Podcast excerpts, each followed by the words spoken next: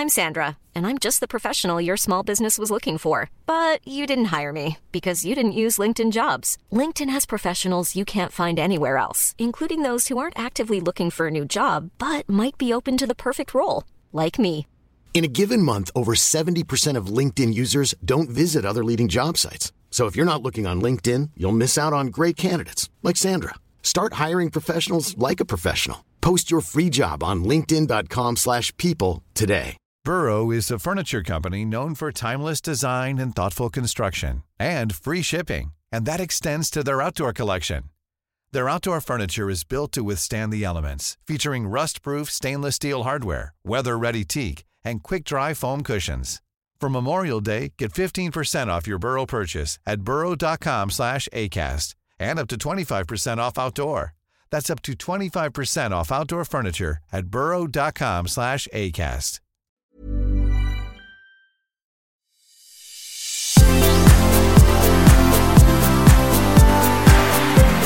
Velkommen til sesong tre av podkastserien De som bygger det nye Norge. Produsert av Oslo Business Forum i samarbeid med Silvia Ceres. Hei og velkommen til Oslo Business Forum sin podkastserie om de som bygger det nye Norge. I dag um, har vi en kjempespennende gjest uh, i studio, og det er Alexander Langmyr fra Dimension 10, som jobber med noen sånn superkule ting som VR. Velkommen. Tusen takk skal du ha. Veldig, veldig gøy og hyggelig å være her. Og, og ikke virtuelt, men på ekte. Det er uh, veldig hyggelig å være her på ekte. Og det er som jeg sier til alle jeg prater med Vi jobber jo med kommunikasjon i VR. Og folk spør ja, skal dere erstatte alle vanlige møter. Vi sier nei, fordi man merker jo det når man sitter her nå. Det er veldig hyggelig. Ja. Men uh, noen av de kaller businessmøtene, så kunne vi kanskje erstattet. Ja. Eh, og så kunne vi hatt litt bedre kaffe her, men så er det hyggelig å smile til hverandre på ekte. Du, Alex. eh, vi skal snakke om på en måte, hva er greia med VR, egentlig. For det er eh, Vi hører bl.a. fra deg at dette er den neste store kommunikasjonsplattformen. Og, og, og minst like transformativt som eh, eh, mobil og internett har vært i sin tid. Eh, men, men de færreste av oss tror egentlig på det, og, og det er veldig fint om du hjelper oss å forstå det litt. Men før vi kommer så langt, så håper jeg du kan fortelle oss litt om hvem Alex er. Vi må jo ha noe, noe liksom konkret å tenke på når vi hører på deg. Ja. Eh, jeg heter Alexander Langmyr. Eh, er da, jeg er som sagt daglig leder i Dimension 10. Og eh, jeg liker, kan vel si at jeg liker å gjøre ting litt vanskelig for meg selv. Eh, jeg jobbet jo tidligere i revisjon, som er ganske annerledes enn virtual reality. da. Så det spranget der har vært ganske stort. Det kunne jeg ikke forestille meg, faktisk.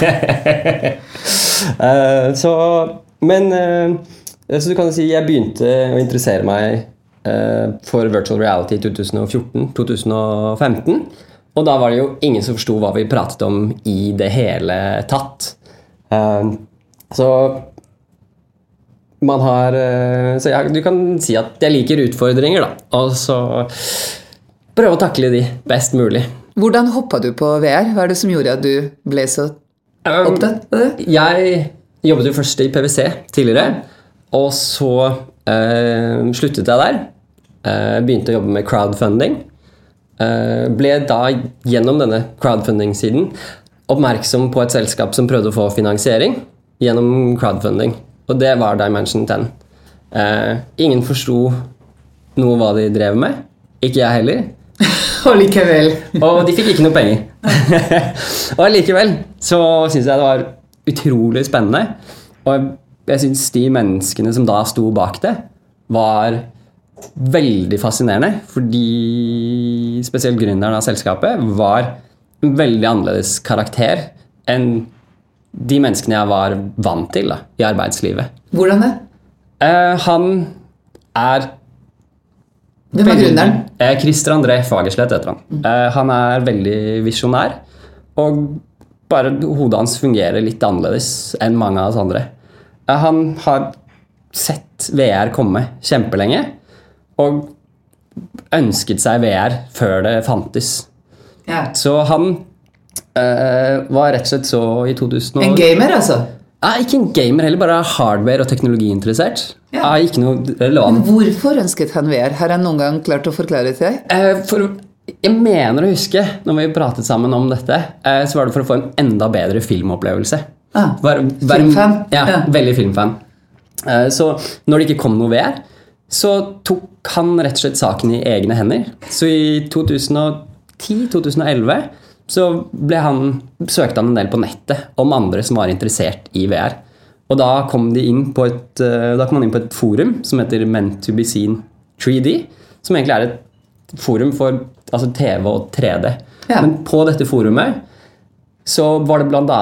Palmer Lucky, eh, gründeren av Oculus Rift, den VR-hardwaren som ble kjøpt av Facebook for flere milliarder kroner.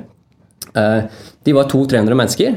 Det var Paul Lucky, Christer og en del mennesker til som satt og diskuterte. Ok, vi vil at VR skal skje. Hva er det vi trenger hardware-messig for å få det til å skje? Eh, og siden den gang så har han jobbet med VR. Men din intuisjon om å da satse på Dimension 10 er faktisk ganske god. fordi det, det morsomme er når man undersøker disse store dagens unicorns, da. i Silicon Valley og andre steder, det virker som man enes om at det er én ting som binder dem sammen. Og det er ikke dette her med at de er ekstremt gode på teknologi, ikke dette her med at de pivoter mange ganger osv. Det som er fellestrekket, er at de er kjempeopptatt av et problem. Besatt av et problem de vil løse.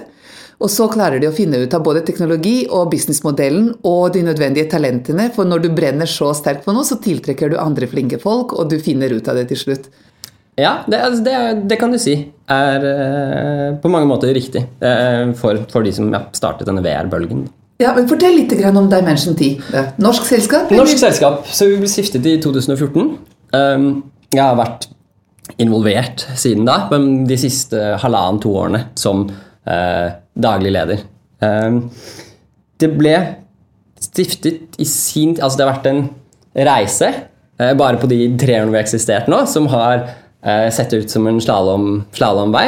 Vi har sett noen problemer, og så løst de, og så har man tilpasset seg etter hvert. Så det begynte med en sosial plattform i VR, hvor mennesker kunne møtes for å se på film sammen. Så det var det som var eh, starten på det. Og så kom jeg inn da og diskuterte en del med Christer. eh, hvor vi så ok, skal vi gjøre eh, business ut av dette? Dette? Hvis dette er noe vi ønsker å leve av, så må vi nok tenke litt annerledes enn å skape nye Facebook for VR. For altså, det kommer til å komme, og Facebook jobber jo med det nå, blant annet. Uh, Og her Oculus. og her er Oculus, ja, så, så, så det er ganske viktig. Uh, så vi, vi må tenke, selv om på det tidspunktet så var den softwaren man hadde, uh, veldig god, men vi så at vi hadde ikke ressursene og muligheten til å spre det, og ikke minst, det var ikke så mange konsumere som hadde VR-utstyr. Folk vet ikke ennå hva problemet er. Folk vet ennå ikke hva det er for noe. Uh, og Så det vi diskuterte, ok, men hva er det? hvordan kan vi bruke den teknologien da, som vi kan så vanvittig mye om? Og det man opplever i VR, er jo at du er i en Altså, det er som å være i virkeligheten, bare at det er en uh, virtuell verden. Og man kan da f.eks. ha 3D-modeller og faktisk se de i 3D Så det er opplevelsen som blir så sterk. Opplevelsen og, og forståelsen. Eh, fordi det vi så, var at ok, man har eh, design som gikk fra altså når man, mm, Hvis du tar det store bildet, da. Alle som produserer noe, er involvert med design. Altså Enten du designer et glass, en bygning, en oljeplattform eller en TV, så er det jo design et eller annet sted. Som blir diskutert for å komme fram til hvordan produktet skal se ut. Og tidligere så ble det designet i 2D. Og så gikk man fra designet fra 2D til å designe i 3D. Fordi det er enklere å forklare ting i 3D. Du får en bedre forståelse. eh, Du ser dybde. Du får et helt annet forhold til størrelse. Ja, og nå legger du på syv dimensjoner til med, med Dimension 10. Ja, vi, vi, vi, prøver. Vi prøver. Vi tar én Vi Du kommer til å forstå dette her helt på teologisk nivå snart. Ja, det, det, det blir veldig bra på, på sikt. Vi legger til tid. Hadde vært, eh, den er fin. Eh, men eh, hvordan ser man hvordan ser, pleier, eller hvordan ser designere, eller alle, 3D-modeller i dag? Det er på en flat 2D-dataskjerm. Ja. Så det vi så, var at ok, men i VR da kan du faktisk se 3D-modellene i 3D. Ja. Altså Det er omtrent som å lage en virtuell prototype. Så, så det vi tenkte, ok, vi sørger for å ta denne teknologien og bruke den til noe veldig mange selskaper kommer til å ha bruk for. Så teknologien Det er produktdesign, det. Eller ja, eh, Produktdesign eller prosjektering altså, eh, for eksempel, alt du skal bygge. Alt som skal bygges, blir diskutert. Og da samler du masse mennesker, og så ser du, tar du en prosjektor, og så viser du fram 3D-modellen på en flatskjerm, og så sitter folk og peker og sier her må det endres, eller der må det endres. Så det vi gjør, er bare ta den 3D-modellen inn i VR, og ta alle møtedeltakerne inn i VR, så de faktisk kan stå med den foran seg. Og gi alle sammen et par ganske stygge briller. Eller? Gi alle sammen et par ganske stygge briller, som på sikt vil bli bedre, men eh, som allerede i dag gir så ekstremt mye verdi Ja. at det å ha på seg eh, brillene Ja, man føler seg litt dum. Ja, du syns Første man, gang. Første gang. Tusen takk. Fordi jeg jobber jo med dette nå. Jeg Ja. tenker ikke over det. Og vi har kunder nå også som første gang de var så skeptiske. Og nå de tar på seg briller som det er den mest naturlige ting i verden. Fordi fordelene av å se design i faktisk 3D, som du Ja. ser ting i den virkelige verden, er helt vanvittig. Vet du hva du minner meg om nå? Jeg tenker tilbake på Gordon Gekko og den første mobiltelefonen, og hvor dumt vi syns den så ut. Og nå har denne greia virkelig blitt den, en, en extension of our bodies. Så det er godt mulig at vi kommer dit også med VR-hjelmen, uten å Altså, vi, vi, Av og til tenker jeg på at eh, jeg oppdrar kentaurer, ikke menneskebarn. For jeg tror at de kommer til å bli så augmented og ta det som så på en måte nødvendig del av måten de bruker kroppen sin på, at vi klarer ikke å forestille oss det ennå. Nei, og, og jeg har også problemer med å forestille det. Forestille meg det ordentlig. Derfor diskuterer jeg med Christer av og til, for han har noen ganske liksom, klare visjoner. Han er litt mer kentaur. Ja, han er litt mer kentaur, ja. Eh, men ja, uh, så man snakker jo om augmented reality og virtual reality og disse brillene. Altså, ja, det kommer til å bli en naturlig del, naturlig del av kroppen, akkurat du- som du sier. Du ga meg en setning om VR, for jeg har utfordret dette her på, det, deg på dette her før. Ikke sant? Jeg, jeg snakker om VR som en av disse tolv Gutenberg-øyeblikk som treffer oss. Men for å være helt ærlig så er VR en av de som jeg ikke helt eh, liksom har eh, under huden mm. noe følelse for ennå. Og da husker jeg du arresterte meg veldig fint eh, forrige gang vi snakket om dette. Jeg sa Silvia, dette her blir vår neste kommunikasjonsplattform. Kan ikke du forklare det? Eh, jo, eh, gjerne. Eh, det, først er det kanskje viktig å si noe om begrepene her også, som er ganske nye for mange. Og jeg pleier å si at det å prate om VR eller virtual reality i dag, det er som å prate og si datamaskin og referere til alt fra en kalkulator til en NASA supercomputer. Altså, teknologien er så i startfasen at terminologien er ikke helt på plass ennå. Så med VR så kan man referere til opplevelser fra å putte en mobiltelefon foran øynene og se et bilde i 360. Altså at du står og ser rundt deg ved å vri på hodet. Helt til å bruke VR-hardware, som vi bruker. Dedikert VR-hardware, som Oculus Rift eller HTC Vive. Hvor du rett og slett i mye større grad føler at du er eh, til stede virtuelt. Og, og grunnen Så du sier at det er kjempe eh, på en måte, eh, i teknologi allerede, og den blir bare veldig mye større? Eh, ja, og jeg sier at og alle eh, bitene har sin verdi. Altså som En kalkulator har jo ekstremt mye verdi for de som bruker den til det. Så jeg sier at det er veldig strekk i teknologien, og alle har sine områder hvor de gir verdi. Men at det det er, er nok veldig sunt for folk som er interessert, å lese litt om det og så forstå de forskjellige eh, mulighetene de forskjellige typer segmentene byr på. Eh, og når jeg sier at dette blir den neste eh, kommunikasjonsplattformen eller, eller dataplattformen, så stjeler jeg litt fra både Facebook og Google som sier det samme, og investeringsbankene, Goldman Sachs, eh, Citibank, som alle har skrevet om VR som den tredje computerplattformen. Um, og da er det viktig å være å inkludere den teknologien som omtales som augmented reality også. For begge er kall det alternative virkeligheter. Da. Vi sier at det er to forskjellige stier mot samme målet. Burrow is a furniture company known for timeless design and thoughtful construction and free shipping, and that extends to their outdoor collection. Their outdoor furniture is built to withstand the elements, featuring rust-proof stainless steel hardware, weather-ready teak, and quick-dry foam cushions. For Memorial Day, get 15% off your Burrow purchase at burrow.com slash ACAST and up to 25% off outdoor. That's up to 25% off outdoor furniture at burrow.com slash ACAST. Eh, grunnen til at dette blir omtalt som den tredje computerplattformen, er alle mulighetene det byr på. Altså Hvis vi fokuserer mest på, på VR, så handler det rett og slett om det som på engelsk omtales som eh, immersion. Eh, det beste norske ordet for det er vel tilstedeværelse. Altså VR-teknologien gir deg mulighet til å oppleve ting bare ved å ha på seg brillene. Så for eksempel, du kan oppleve å gå rundt i et nytt bygg før det er bygget. Eller du kan oppleve å se designet av en bil før den finnes. Så du kan rett og slett lære av erfaring.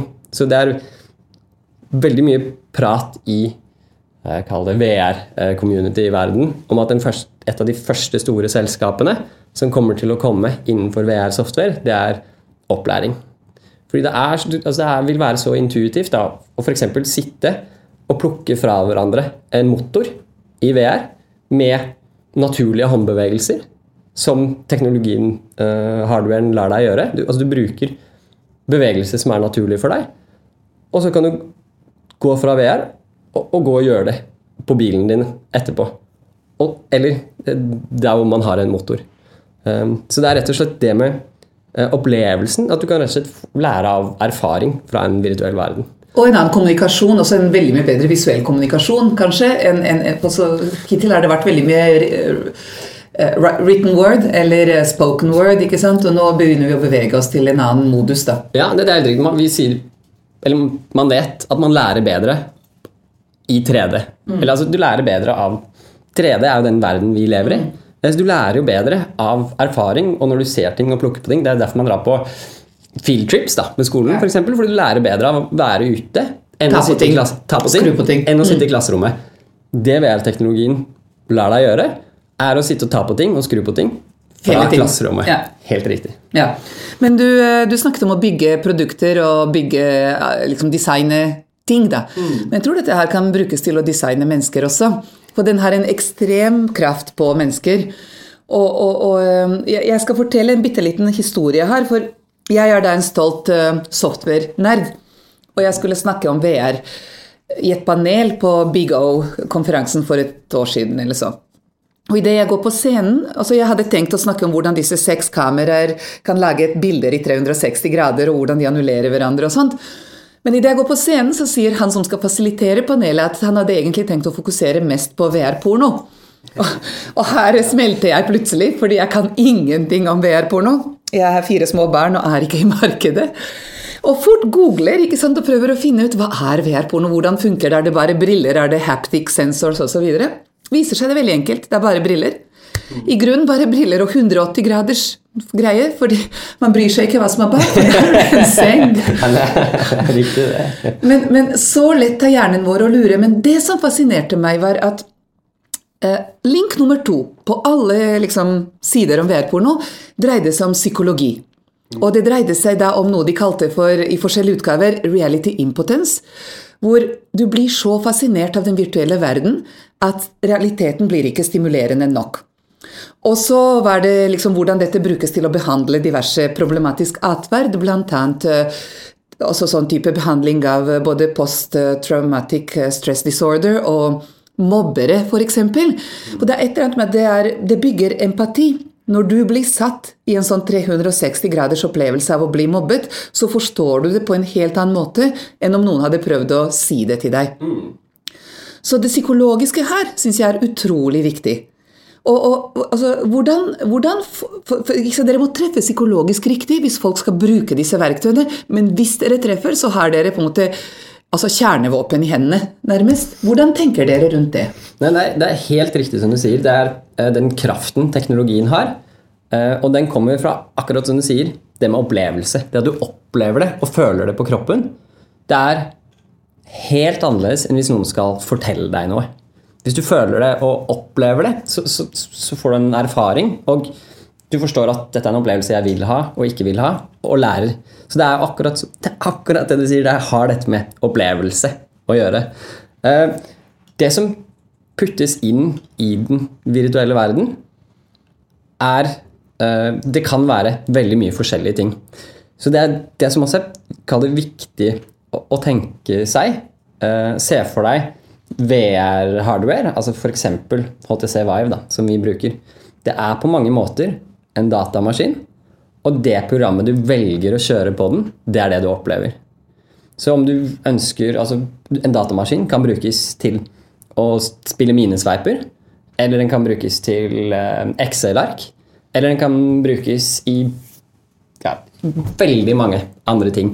Og akkurat det samme er det med virtual reality. Det kommer an på inputen man legger inn der. Eh, man kan på mange måter si nå at VR-økosystemet er ja, igjen, det er, det er umodent. Vi er veldig tidlig ute. Så det er som å ha en uh, smarttelefon med en tom appstore. Altså, det finnes ingen opplevelser. Det finnes, altså, det finnes veldig lite apper foreløpig.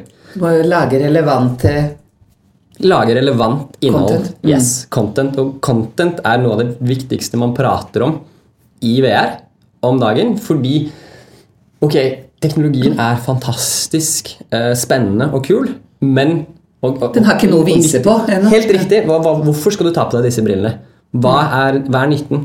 Så content er noe man prater veldig mye om. Eh, det har vært spill, mye spillprat til det nå, for det er en veldig god opplevelse, men det er ikke, mm, det er ikke noe som gjør at alle eh, har lyst til, eller trenger å kjøpe Kan, det. kan jeg spørre deg, altså en som ikke kan noe om på en måte VR-teknologistacken. Ja. Eh, Jeg var på et kjempespennende hackathon forrige lørdag med Statens kartverk. Og um, eh, åpne offentlige data, og de lagde så mye kult på basis av de dataene som eh, elleve diverse offentlige instanser, inkludert Nav og Meteorologisk institutt og Vegvesen, og sånt, åpnet.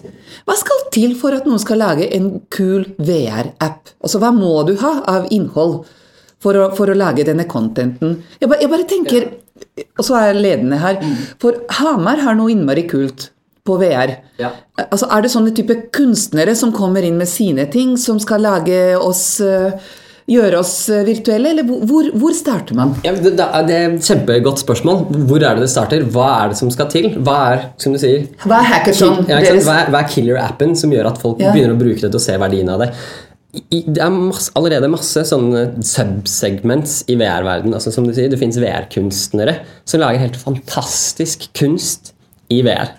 Eh, Du har noen veldig morsomme VR-programmer som er kallet paint for VR. Altså, det går ikke an å Kan ikke du sammenligne. nevne noe, så kan folk Forresten, kan folk kjøpe seg Google Cardboard eh, og så stikke smartphone inn og prøve disse apper, eller må du ha mye mer utstyr for å kunne kjøre det? Eh, Du må ha litt mer high-end eh, VR-utstyr. Som koster si 10 000 kroner, en ny PC og med sterk grafikk og et par briller, eller? Ja, veldig mange har PC-ene fra før av, så VR-hardwaren i seg selv eh, koster rundt ja, mellom 5000 og 7000 kroner. Det er et par nye gode briller. Yes, helt riktig. Og så, eh, hvis man ikke har en PC med et godt grafikkort, så trenger man det også. Så 15 000 kroner. Altså, totalpakken er 20 25 000 kroner. Det er fortsatt god tid til jul. Det er fortsatt god tid til jul, men vi, vi, man vet jo at dette er eh, dyrt for forbrukere, og det er derfor man sier i forhold til, som du sier, Jeg skulle ikke tro hva barna mine ønsker seg til jul. PlayStation. Nei, det er sant. Uh, Men, men det, det man nå ser og tror, er at killer-appen for VR er business to business-relatert. Fordi verdien det kan skape for forretninger, er helt enorm, og en investeringskostnad da på 25 000 kroner for en hardware-stasjon er ingenting. Men hvem skal lage disse appene da for businessbrukeren? Det er for Og hva skal det være? Det er Det er oss, da. Ja. Selskaper som oss. Og vi er langt på vei å få bekreftet at det vi gjør nå, er kjempebra. Altså VR er så ungt at det fins veldig lite beviser ennå for hvor bra det fungerer. Vi har ikke tatt pillen ennå, men nå begynner pillen å være tilgjengelig. Yes, og nå begynner vi å kunne se beviser. Så sett fra oss, vi som vi har utviklet en software som gjør at du kan ta 3D-modellene dine, som jeg snakket om i sted, som du til vanlig ser på en 2D-skjerm, putte de inn i VR og se på de i faktisk 3D. Og dette kunne være noe på plattformen til Statoil, eller et nytt hus, eller en motor eller Helt riktig, vi støtter alle 3D-modeller. Du kan bare ta en 3D-modell, åpne den i vår VR-plattform, og så kan du faktisk se på den. Mm. Altså Som om du hadde bygget deg en prototype. Det er jo grunnen til at Hvordan ser du på den? Vifter du med hender, og så blir dette oppfattet, eller hva? Eh, ja, hva er altså- interfacet? eh, Du har eh, brillene på deg. Ja, også- men du kan ikke bare blinke. Eh, nei, du, så du, må ha, du har to kontroller også. Ja. Som egentlig, altså De sitter veldig godt i hendene. Det er som eh, joysticker da, som svever i luften. Og så har du de, og så bruker du hendene akkurat som du er vant til. Så Du peker og du du drar og du skrur og drar.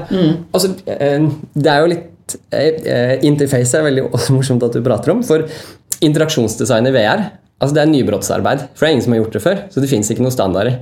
Hva kommer folk til å like? Hva kommer folk til å like? Så, så vi eh, baserer oss på eh, mest mulig altså brukervennlighet og intuitive bevegelser. Og eh, eh, ja, måter å bruke eh, kroppen på som folk kjenner til fra før av. Så dere definerer også på en måte interfacet. Yes. Vi, Men du, Mm. her må man eh, tenke litt nytt HMS. For jeg husker jeg prøvde disse her, et par av disse gode briller hos Tarald Nustad. Ja. Uh, og en av de prøve, tingene vi prøvde å kjøre da, var dette her hvor du går planken. ikke sant? Og det virker som det er hundrevis av meter av luft under deg. Ja. Og du er ganske skjelven i beina, selv om du vet at du går på et kontorgulv. Og så skal du hoppe fra den planken, og de fleste faller og slår seg skikkelig. ja. Um, hva gjør man for å liksom hjelpe oss stakkars folka som ikke er vant til å tenke sånn? Nei, Og det er jo dette som er uh, litt av utfordringen med VR-teknologien også, fordi den er så kraftfull. Og da ønsker folk å designe den type opplevelser som får deg til å føle masse. Og f.eks. hoppe fra fjelltopp til fjelltopp, og det er mange hundre meter ned.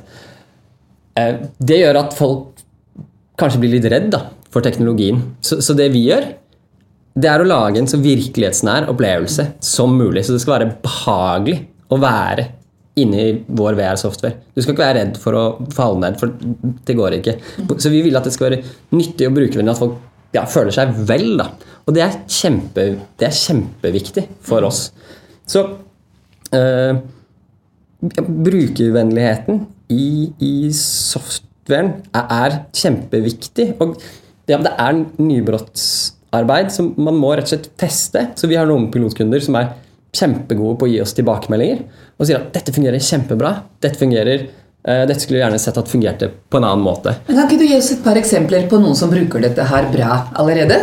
Vi, foreløpig så kan vi ikke prate så mye om pilotkundene våre. Uh, men uh, jeg kan si det er mye Vi har fått veldig mye oppmerksomhet i byggebransjen fra ja, Norges største entreprenører som har begynt å se på dette. Og vi har f.eks. også setter i gang et samarbeid nå med en skole som etterutdanner folk fra byggebransjen i noe som kalles BIM-modeller. Eh, eh, 3D-modeller for planlegging i byggebransjen. Eh, og eh, igjen, dette må være så tidlig. Man har en del teorier på hvor det, hvordan dette fungerer, men arbeidsmetodikken med VR er ny. Så, så vi er jo med å definere den nye arbeidsdagen, hvor plutselig i løpet av en prosess man kjenner fra før av, så skal man ha på seg briller. Så det er mye prøving, prøving eh, der fremdeles, men det vi ser er at med en gang man tør å ta det i bruk, så greier selskapene selv å se flere og flere og flere bruksområder.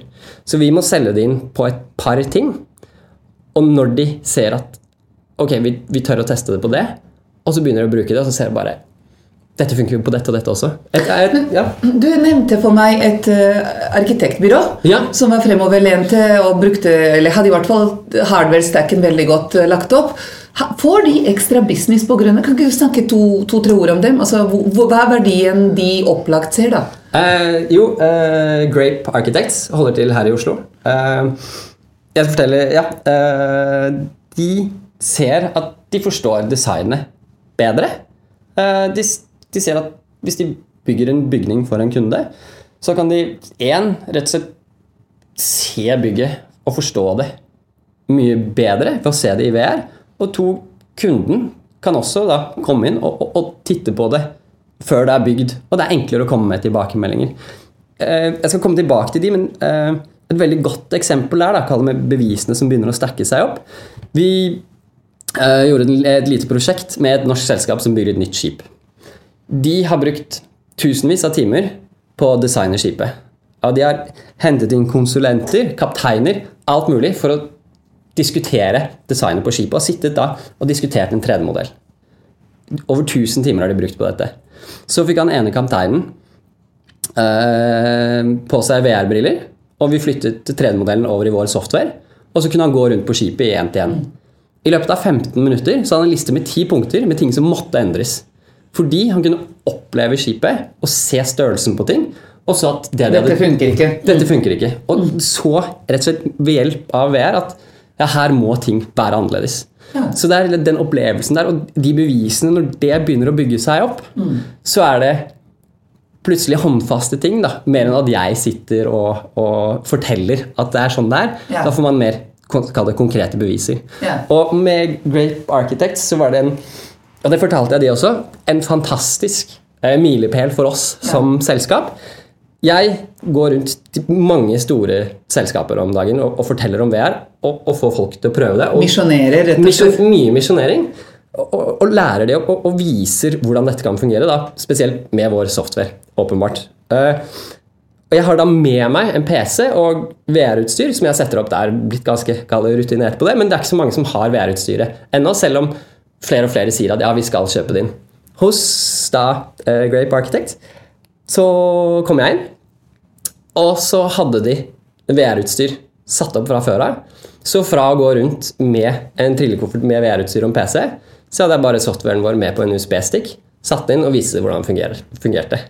Ganske oss- mye mer behagelig for deg, da. Altså Helt fantastisk. Og der ser liksom utviklingen går den veien vi tror den gjør. Og det, er, det var en utrolig opplevelse, en skikkelig milestone da, for oss, rett og slett også. Det er kjempebra. Um, men hva Altså, to ting her. Dette med experiential, altså at man må prøve det for å forstå det, tror jeg er kjempeviktig. Jeg er personlig et eksempel på at noen da, etter min lille fadese på VR-panelet, eh, hvor jeg sa at jeg vet ikke helt liksom, Jeg skjønner teknologien er kul, men jeg skjønner ikke helt eh, hvorfor dette her er det en av de tolv store Gutenberg-øyeblikk. Um, så var det en som dro meg inn i et hjørne og sa Silvia, prøv dette. Og så på med en sånn eh, type hjelm, briller, og en joystick i hver hånd og Google Tilt Brush. Ja. Og jeg tenkte at ja, ja, hvor morsomt kan det være liksom å tegne på Jeg har tegnet sånne lasergreier på barnas iPader og blitt ferdig med det ganske fort. Ja. Men jeg fikk helt klaustrofobisk anfall i det lille rommet jeg har tegnet rundt meg selv. Ja. Eh, Det var så sterkt. Og det, da skjønte jeg at oi, dette her liker hjernen min litt for godt. Så, så dette her med å prøve ting tror jeg er utrolig viktig. Men det å prøve det på en relevant måte er også kjempeviktig. Så folk må vite hva som fins av ting de kunne prøve.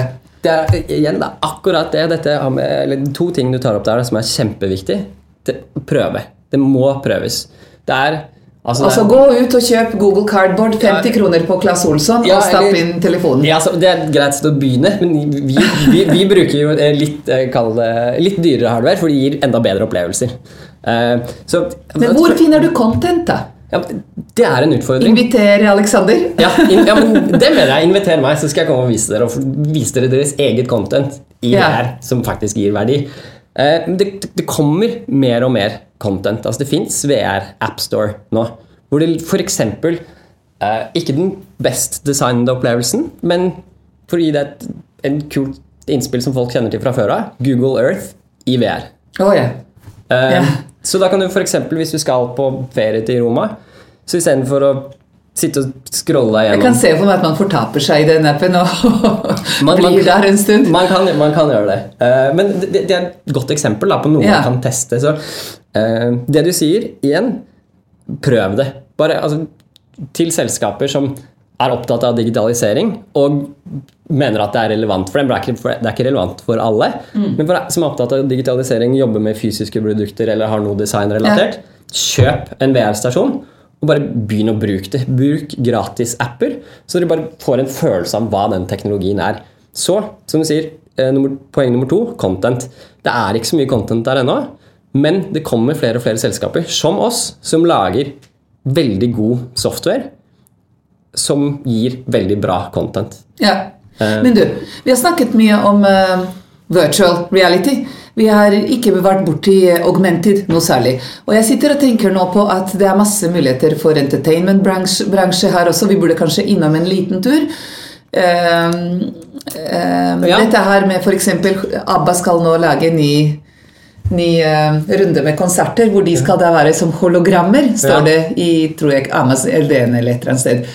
Hva, hva, altså Michael Jackson som hologram, eh, få opp dine gamle kjære døde altså hva, Hva, hva er teknologien? Og, ja, hva er greia? Eh, vi, eh? Vi, vi prater jo mye om virtual reality, og så har du augmented reality. Um, Hva er forskjellen? eh, virtual reality er da lager du en helt virtuell virkelighet. Du tar på deg briller, eh, og alt du ser rundt deg, er et fiktivt computeranimert rom. Mens med augmented reality så vil du fremdeles se det fysiske rommet rundt oss.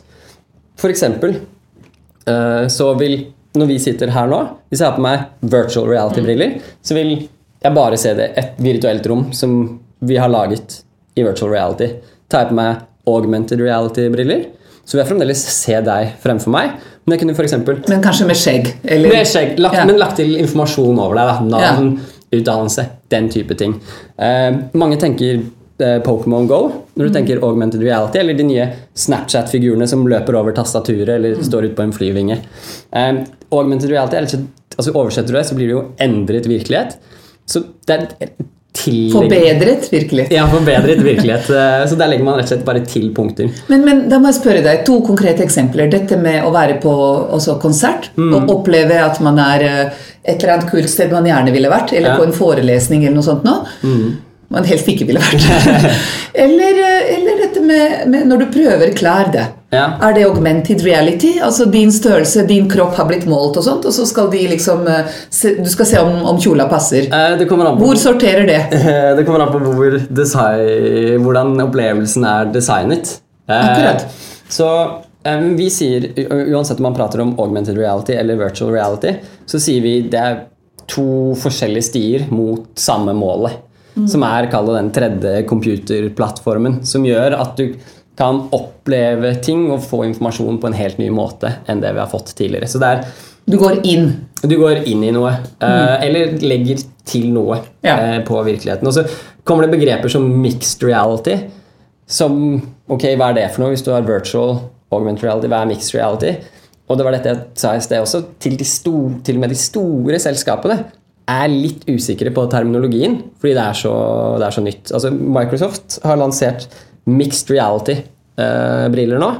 Men ingen som er helt klarer å forstå hvorfor de kaller det mixed reality. For de ikke er augmented eller eh, Ja, det, altså, det er virtual reality-briller. Mm. Så ingen som helt forstår hvorfor de kaller det mixed reality. De kan trademarke mixed reality. kanskje? men det skal du ikke se bort ifra. Så det er fascinerende å se faktisk når man er liten, men kan veldig mye om teknologien, hvor stor påvirkning de store selskapene har på Ja. den type ting. Men, men, men det, er, det er en litt annen diskusjon. Men, men eh, du, eh, bare sånn at vi sorterer begrepene litt til. Altså, når jeg tenker på virtual versus augmented, så tenker jeg at augmented er litt mindre liksom, avansert. Er det lillesøstera til VR, eller er det like kul fetter til VR? Eller som du sier, tre forskjellige veier inn mot egentlig mer eller mindre bedre opplevelse? Hva, Uh, ja. Eh, eller er det bare et dumt spørsmål og spiller ingen rolle? Nei, nei det, men det er viktig hvis man diskuterer det, så er det viktig å ha, å ha styr på begrepene. De, eh, de har rett og slett bare foreløpig litt forskjellige bruksområder. Yeah. Eh, fordi virtual reality er f.eks. veldig bra til å vise frem eh, ting som ikke eksisterer ennå. Mens eh, augmented reality er bedre hvis man skal eksempel tillegge informasjon på et sted man er. Eh, igjen, Vi jobber mye med, med byggebransjen. eh, og eksempel Et av eh, de positive tingene som blir trukket fram med augmented reality der, er f.eks. hvis du står utenfor en bygning, og så har du en 3D-modell av bygningen, som du da har linket med augmented reality-brillene dine. Da kan du for, hvis du tar på deg de, så kan du f.eks. stå og se på bygningen, og så legger den til informasjon hvor er det alle rørene går bak veggen. Så hvis du skal slå inn en spiker, så vet du at du ikke treffer en vannledning, f.eks. Så, den- så de har forskjellige bruksområder, da. Og så vil det utvikle seg, og så vil man lære om flere og flere bruksområder etter hvert. For igjen, som du sier, hvor får man content fra? Det er ikke så mye content ennå. Det er selskaper som oss som har laget veldig god software, og som man vil forstå i tiden fremover hvor god den softwaren faktisk er. Da. Eh, og det blir, det blir veldig gøy når folk eh, faktisk eh, ser hvor bra det vi har laget, er. Jeg ser du er eh, litt entusiastisk. Men du, vi nærmer oss eh, litt sånn eh, tilmålt tid.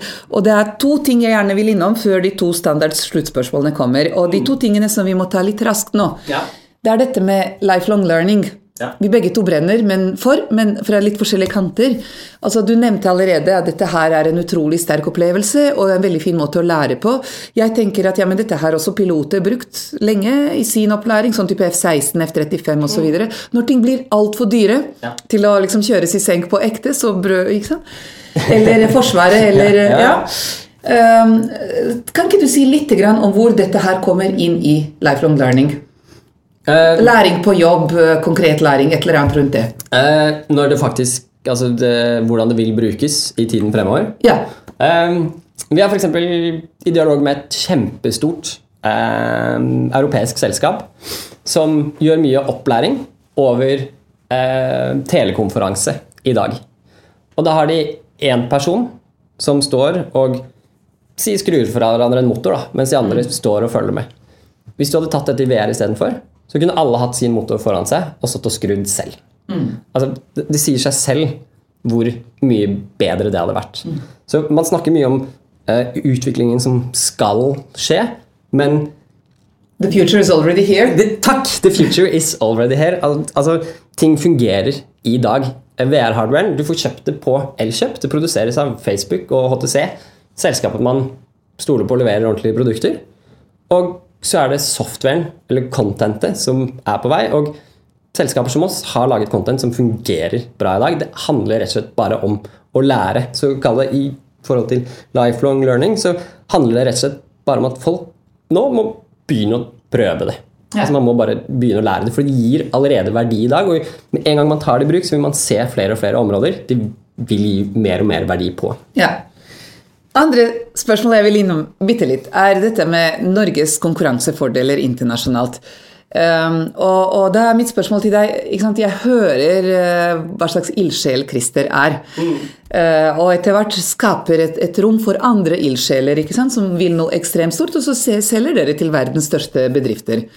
Um, er det fordi man har en eller to sånne ekstreme visjonærer, eller er det noe i tillegg i Norge som gjør oss veldig godt egnet til å lage den type teknologi? Eh, faktisk, dette har vi diskutert med flere. Eh, business to business-tankegang faller veldig naturlig for nordmenn. Og det er, kan ha mange grunner, men en av de er nok at vi er så få mennesker, så det å lage et konsumprodukt er vanskelig. Du har selvfølgelig noen unntak, men vi fikk utrolig mye eh. Vi jobbet jo i Silicon Valley fra februar til mai, og vi tenkte business to business med en gang i VR. Eh, og alle der nede lagde konsumerrelaterte ting. Og de, de syns vi var rare som lagde B2B, og de syns vi var rare. Altså, Men det er dere som kan tjene penger? Det er vi som kan tjene penger. Altså, en av de kan sikkert bli Facebook, men det er ikke så mange som Nettopp. kan bli det. Så, så eh, Norge har stor kompetanse på eh, B2B og telekonferanse, som du kan kalle dette er Dette er neste Tandberg-bølgen, kanskje? Ja, det er, et, det er rett og slett et hakk videre derfra. Ja. Så, Så gøy. der er det mye kompetanse i Norge fra før av, som vi håper vi kan Og den koblingen så jeg ikke. Nei, men, Kjempekult. Ja, så, så vi håper at vi kan koble til oss en del av de menneskene Ja. på ja, relativt kort sikt, egentlig. Veldig kult. Uh, Du, avslutningsspørsmål det var. Ja. Første dreier seg om har du noe råd til politikere? Eh, eh, politikerne må Altså Norges konkurransekraft osv. Ja, eh, og jeg syns det er vanskelig. Men det, det viktigste er at de lærer seg litt om det. da.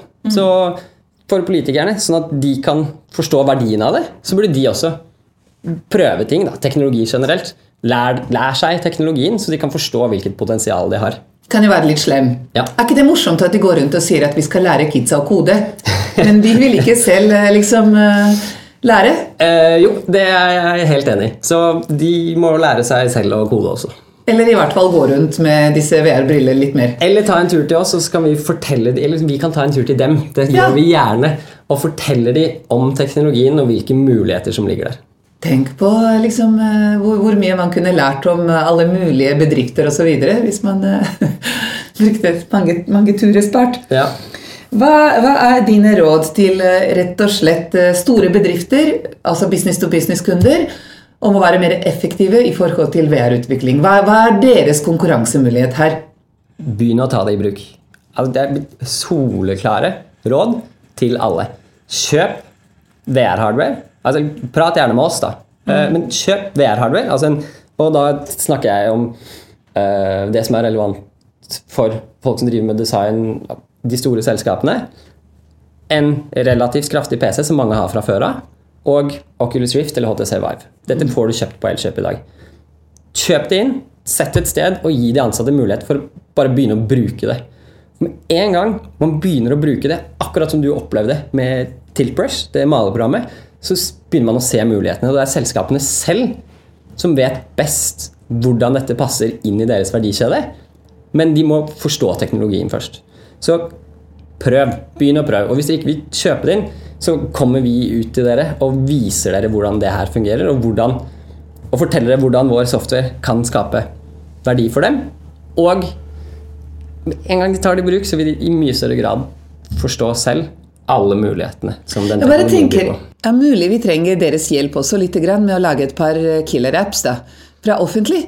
For eh, altså, det er en grunn til at alle sammen nå leverer skatt på eller si, altså, Vi har Altinn som også funker etter hvert eh, på telefon og uh, i hvert fall på PC-en. Og, og vi har uh, god kommunikasjon med flere viktige etater som skjer digitalt. Og jeg tenker at når noe av den kommunikasjonen kanskje kan foregå virtuelt også, altså si at eldre folk slapp å måtte reise til legen, men kunne tatt en del av prøvene selv hjemme og sett legen Altså, en meter unna, da. Ja, og her eh, snakker vi om uh, ganske store ting. Og, og på altså, Det kunne fungert i dag, men det vil fungere enda bedre bare om noen år. Men man snakker jo ofte om at teknologi set, skaper en barriere mellom mennesker, og at du blir mer isolert. Uh, VR-teknologien har potensial for å eh, ta folk nærmere hverandre. Tenk hvor mye glede man har fått av Skype f.eks. med besteforeldre. Når VR-teknologien kommer dit hvor du istedenfor å se hverandre på en flat skjerm Du drikke te med bestemor. Helt riktig. Ja. Og føle at du er eh, Ja. sammen. Vi skal drikke te med de brillene, da. Det kan man. det kan man. Bra. Du, skål for eh, teknologi som sprenger grenser. Ja, det, det gjør det, og det er gøy. Ja. Alexander Langmyr fra Dimension 10, tusen takk for eh, utrolig inspirerende prat om VR. Vi skal eh, prøve. Lover. Bra. Takk. Takk i like måte. Veldig hyggelig å være her.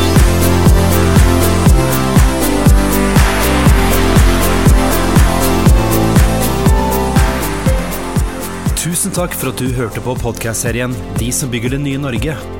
For flere episoder og annet innhold, gå inn på obforum.no.